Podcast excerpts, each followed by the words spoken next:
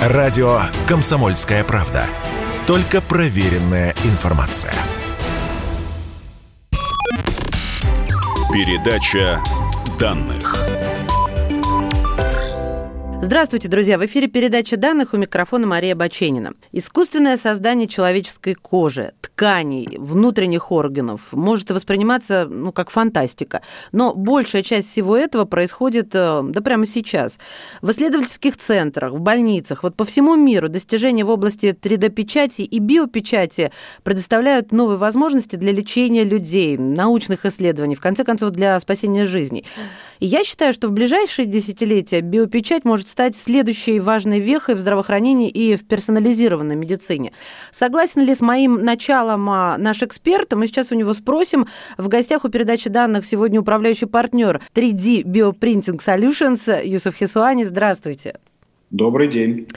Вот э, вступление, которое я только что проговорила, на ваш взгляд, э, оно просто ради красного словца или действительно вот в ближайшее время это станет э, важной вехой в здравоохранении и персонализированной медицине? Ну, есть вполне уже определенные успехи, поэтому, конечно, не ради красного словца и не ради того, чтобы привлечь побольше а, слушателей, а действительно, наверное, ради того, чтобы а, донести то, что происходит уже сегодня в области выращивания, в области печати органов, как бы странно не стояли эти два слова вместе, но действительно мы видим за последние 15 лет достаточно существенный прогресс в этой области. И действительно, если раньше первые биопринтеры были старенькие переделанные Хьюлетт Паккарды, вот, потому что биопринтинг пришел из принтинга классического, то сегодня это такие сложные, роботизированные э, комплексы, некоторые из них системами искусственного интеллекта, которые могут работать в условиях операционной. И, в общем, технология достаточно активно развивается. А скажите, пожалуйста, если мы будем рассуждать на тему 3D-принтера, сейчас находится на каком этапе развития? Вот на примере, чтобы мы поняли, на примере колесо, телега, автомобиль. Где они сейчас? Сегодня биопринтинг находится на уровне э, доклинических испытаний, то есть испытаний технологии на лабораторных животных. А, хотя в 2020 году произошло событие, которое как-то прошло так немножко мимоходом, а, потому что на повестке дня был коронавирус во всех странах мира.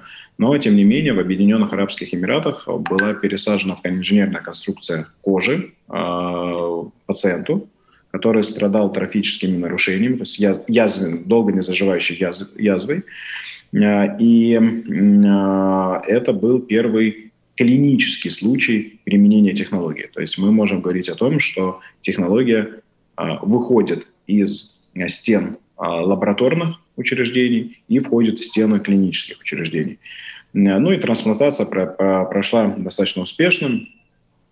Пациент было чуть больше 50 лет, там, порядка 56, если я правильно помню.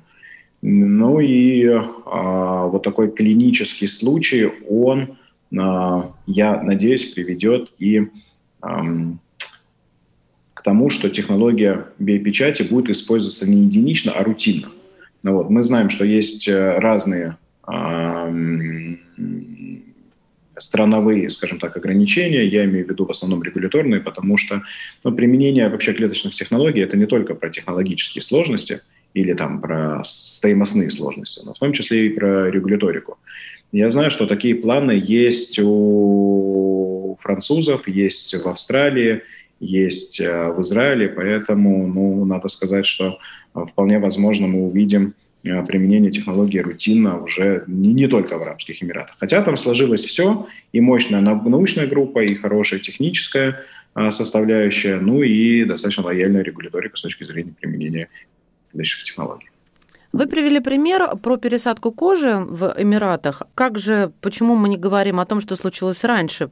В 2000-х годах а, ну, один из а, пионеров в биопринтинге – это университет Wake Forest, а, и там, собственно, мочевой пузырь создали и пересадили.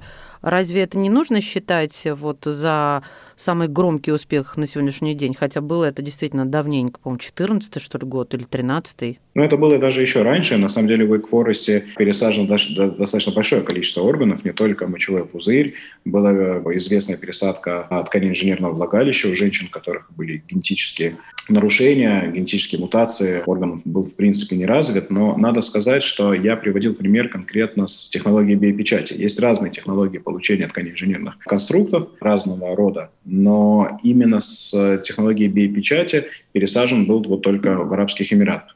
Здесь есть определенная путаница, потому что коллеги из Wake Forest работают в разных направлениях, в том числе и в биопринтинге. И поэтому э, считается, что вот э, почти все те органы, которые они пересаживают, они получены методом биопечати. На самом деле это не так. Давайте разберемся. Действительно, я вот сейчас поймалась на том, что я э, прочитала, что вот использовал он 3D-принтер э, для создания матрикса мочевого пузыря и так далее и тому подобное. Но, собственно, а где путаница? А, путаница в том, что принтер никакой там использован не был. Мы хорошо знаем эти работы. Это э, использование, я сейчас скажу сначала по-научному, а потом, ну, научный термин, потом пос, постараюсь объяснить, что он означает. Э, так называемых децеллюризированных матриксов. Их называют еще э, ghost органы, от ghost э, слова призрак. Угу. Вот. Некоторые называют их Каспер органы, потому что есть добрые. Потому что Каспер это призрак. Потому что Каспер это добрые привидения, да. А смысл заключается в чем? Берется а, орган а, от а, кадавера, то есть это трупный, трупный орган, а, полностью отмывается от клеток умершего человека и дальше заселяется клетками пациента, то есть у пациента берется биопсия э, того органа, из которого будет, э, из которого, собственно, нужно выделить клетки, выращиваются в специальных биореакторных системах, и дальше заселяются уже э, на матрикс умершего человека. Поэтому Каркас, получается, здесь каркас. используется. Поэтому да. они называются ghost органы. Ну, во-первых, они выглядят, каркас без клеток такого белого цвета, ярко-белого цвета, действительно напоминает Каспера чем-то, но вот эта вот технология децеллюризации, она известна достаточно давно. И а, она стала применяться в клинике приблизительно в одно, же, в одно и то же время с развитием технологии биопринтинга, когда биопринтинг стоял только в своем, в начальной стадии своего развития для использования на лабораторных животных. Поэтому вот в публикациях есть эта путаница, что каркасы получены методом 3D-печати. На самом деле нет. Были попытки заполнения а, этих матриксов, матриксов децеллюризированных методами печати, то есть нанесениями клеток на эти матриксы. Такие работы тоже есть. Но они не дошли до клиники, они остались на уровне до клинических испытаний. Uh-huh. Вот. И поэтому, а, если мы говорим про, ну так скажем, классические а, биопринтинг, то с точки зрения классического биопринтинга это вот произошло относительно недавно. Ну, а давайте там... поставим такую э, точку над «и». То есть классический биопринтинг, который мы с вами подразумеваем, начав нашу беседу, это когда от А до Я напечатано на 3D биопринтере орган. Верно я рассуждаю тогда? биопринтинг, да. Би... Но смотрите, биопринтинг по своему определению а, означает, что в качестве печатного материала используются живые клетки. Да. Вот. А поэтому, если вы не используете живые клетки, это по, по, само, по самому определению не является биопечатью. Но здесь, опять-таки, если мы говорим про а, каркасы, их не печатали, их отмывали. Да-да-да, это я, это я услышала. Я думаю, слушатели тоже обратили внимание. А у меня как раз был вопрос. Ну, вот э, биопринтеры работают почти так же, как 3D-принтеры. С одним ключевым отличием они наносят слои биоматериала. А, и как только что вы сказали, этот биоматериал берут у пациента из того органа, который необходимо, соответственно, напечатать с помощью биопсии. Вот. А, и соответственно, потом их помещают в некий субстрат, чтобы они разрослись, ну вот до количества этих э, биочернил, правильно ведь? Или уже такие принтеры, что одной клеточки достаточно, и он ее напечатает, а потом из нее уже весь материал. Я тогда сделаю немножко шаг назад, э, чтобы сделать два шага вперед. Э, вот в первых работах по биопечати было вообще три термина. Сам принт, то есть биопринтер, да, это программно-аппаратный комплекс, там, чем, чем мы печатаем, то, чем мы наносим материал. А, было а, название а, биочернила, Это под биочернилами понимался клеточный материал, это ровно то, о чем вы сказали. И был еще термин биобумага, потому что клетки чаще всего наносятся или в толщу каких-то каркасов, или внутри этих каркасов, чаще всего на основе гидрогелия, то есть это гелевые субстанции, которые на 95% состоят из воды. 95 а до 99% состоят из воды. А, и вот мне как-то была ближе эта терминология, остается ближе эта терминология. Но она достаточно серьезно эволюционировала. На сегодняшний день а, остаются два термина. Это биопринтер и биочернила. То есть все, что а, в принтер а, мы добавляем, и с точки зрения белков, и с точки зрения подложек, и с точки зрения гелей, и с точки зрения клеток, сейчас называется одним термином – биочернила. С точки зрения подготовки, то на первом этапе, на этапе препроцессинга, мы должны нарастить необходимое количество клеток. То есть мы берем биопсию у пациента и дальше в специальных системах наращиваем необходимое количество клеток, которыми уже можем и печатать. Мы прервемся буквально на несколько мгновений и продолжим этот разговор. У нас в гостях управляющий партнер 3D Bioprinting Solutions Юсов Хисуани. Радио «Комсомольская правда». Никаких фейков, только правда. Передача данных. И снова здравствуйте. Это передача данных. Говорим о печати, а точнее а, а точнее, чтобы быть точнее, о биопечати органов. В передаче данных управляющий партнер 3D Bioprinting Solutions Юсов Хисуани. А вот, например, сетчатку глаза так научились уже вот этими роботизированными руками прямо в ране? Раз-раз, и чтобы она проросла. Здесь, в общем, направления основных два на сегодняшний день. Это кожа, по понятным причинам, потому что это ну, поверхностная конструкция. И это хрящевая ткань.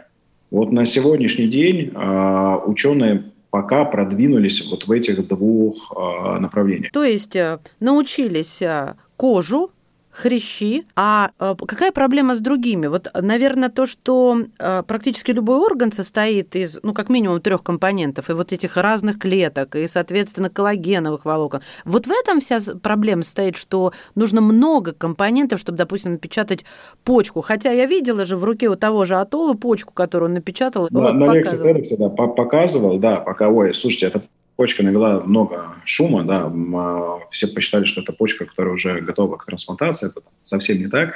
Он потом и на сайте Wake Forest было объявление, что про прототипная история. Оправдывался потом. Ну, скажем так, вносил, э, вносил пояснение. Хорошо, и? Я бы сказал, что э, основных, э, ну, таких больших, серьезных проблем, их две. Значит, э, первое – это наличие клеточного материала. То есть, чтобы что-то печатать, мы должны иметь чем печатать. Вы сказали, например, про коллагеновые тяжи, и на самом деле а, достаточно большое количество компаний разрабатывают коллаген для печати, и мы тоже не сильно от этого отстаем. Я вообще считаю, что у нас один из лучших продуктов в мире в этом плане, потому что это действительно высокоочищенный коллаген. А, и а, такие продукты существуют. Что касается клеток, то понимаете как, э, технология биопринтинга – это технология, которая развивается параллельно с эм, клеточными технологиями. Не все типы клеток на сегодняшний день возможно получить. Значит, почему мы еще говорим про кожу и хрящ? Потому что клетки кожи и хряща достаточно неплохо растут. А, например, вот сейчас вам в качестве примера такой стараюсь яркий случай описать. Вот в 2015 году мы опубликовали работу по трансплантации щитовидной железы а, мыши. да. Мы проводили э, интересное исследование, когда нативную или родную щитовидную железу удаляли путем введения радиоактивного йода, уровень гормонов падал до нуля, а потом мы подсаживали ткань инженерную конструкцию, и все было замечательно. Вопрос, почему до сих пор не сделали на людях? Нет, вопрос до сих пор, где эта мышь сейчас? А, ну, не, ну мыши, конечно, через какое-то время не все а, выводятся из эксперимента, они терминируются, потому что а, мы а, должны доказать несколько вещей. А, первое, что мы должны проводить патоморфологическое исследование, а. мы должны вскрывать этих животных, чтобы доказать, первое, что мы действительно убили щитовидную железу. Вдруг гормоны поднялись не потому, что мы что-то пересадили, а потому что мы что-то не добили. Вот так. мы должны вот это доказать. Второе, нам нужно доказать, что наша щитовидная железа прижилась, что она не вызвала воспаления, а что там действительно работают фолликулы и так далее. То есть мы обязаны, помимо ну, факторов косвенных, по, там, поднять уровень гормонов. Мы должны доказать на патоморфологическом исследовании, поэтому, конечно, животные живут определенное количество времени, пока мы угу. не вынуждены их терминировать и привести уже объективные доказательства. Да, животными мы проводили эти исследования, используя эмбриональные клетки. На людях мы не можем использовать эмбриональные клетки, и а, мы работаем и работали, и работаем с коллегами из разных стран, кто занимается, представьте себе, там, крупный, а, крупный институт в Бельгии, весь институт занимается именно проблемой получения клеток щитовидной железы. Круто. Да, значит, и они пытаются их получить методами генетического, различных генетических манипуляций, пытаются получить их из клеток кожи сначала из клетки кожи сделать стволовую клетку, а потом из этой стволовой, клет... стволовой клетки получить клетки щитовидной железы. Я понимаю вашу мысль, которую вы пытаетесь донести, что мало напечатать, нужно еще научить работать, да, не только форма, но и содержание, чтобы подтянулось на Это все зависит от клеток. То есть а, в ряде случаев мало иметь клетки, надо, чтобы они были функциональными. Еще в ряде случаев мало того, чтобы они, нам нужно, нужно, чтобы они были функциональными, чтобы это была функция с обратной связью, так называемая смарт-функция. Иначе, опять-таки, мы не, не поймаем то, зачем мы гонимся. А вот скажите, пожалуйста, какой орган станет, ну, если можно так сказать, революцией в биопечати и почему?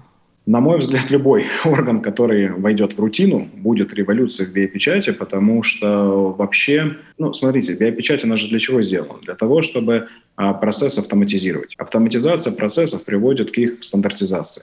Стандартизация процессов в конечном итоге приводит к снижению стоимости. И эти клеточные технологии уже там в ряде... Понятно, что нам нужно стандартизировать все части процесса, в том числе выращивания клеток, но тем не менее мы сможем уже в индустрии делать э, определенные стандарты. Если у нас есть стандарты в, в индустрии, мы можем э, технологии со стандартами масштабировать.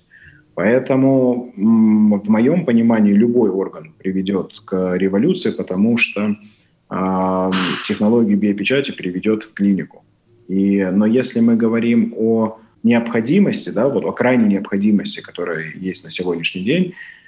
А, ну вот представьте, в Китае больше миллиона человек стоят в официальном листе ожидания а, на трансплантацию органов.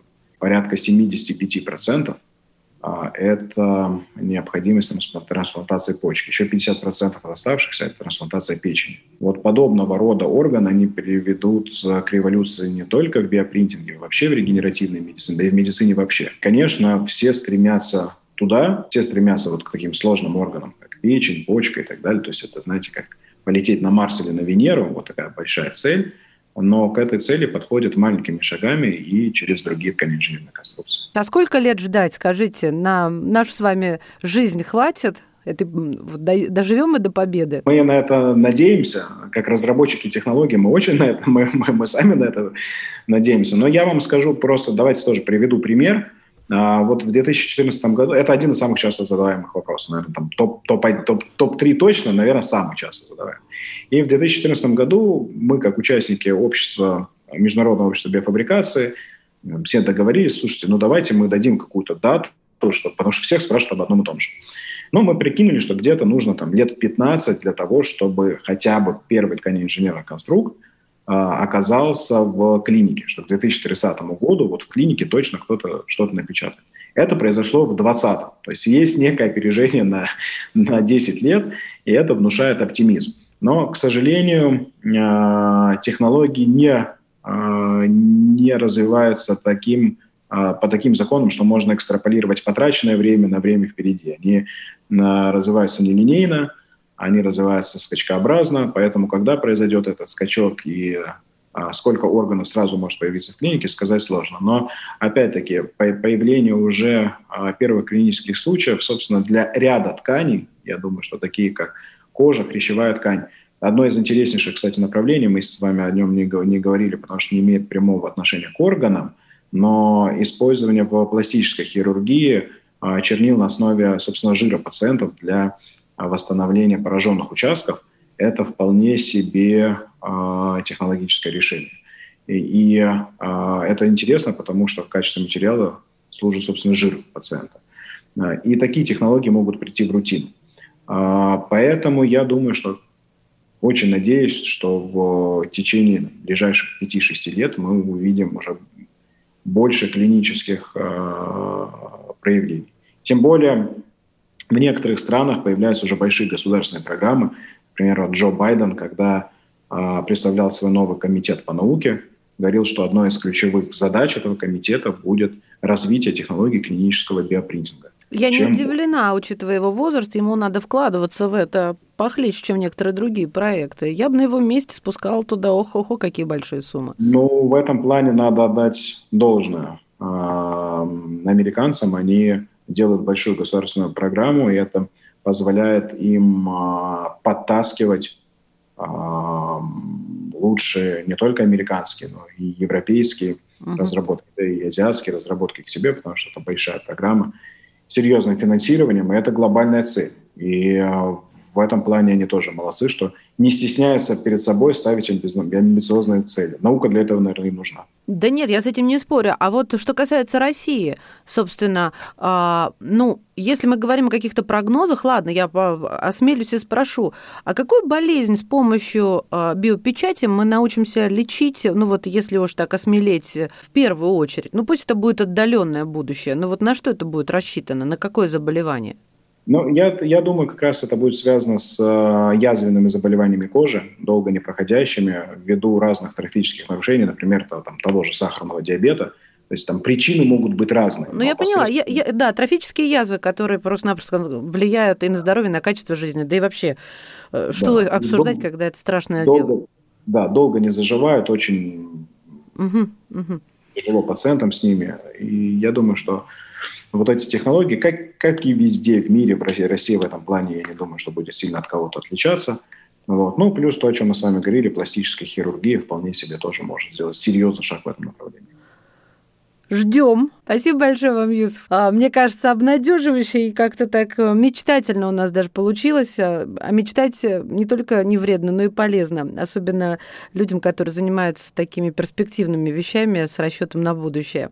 У нас в гостях был управляющий партнер 3D Bioprinting Solutions Юсuf Хисуани. Спасибо вам огромное и до новых встреч.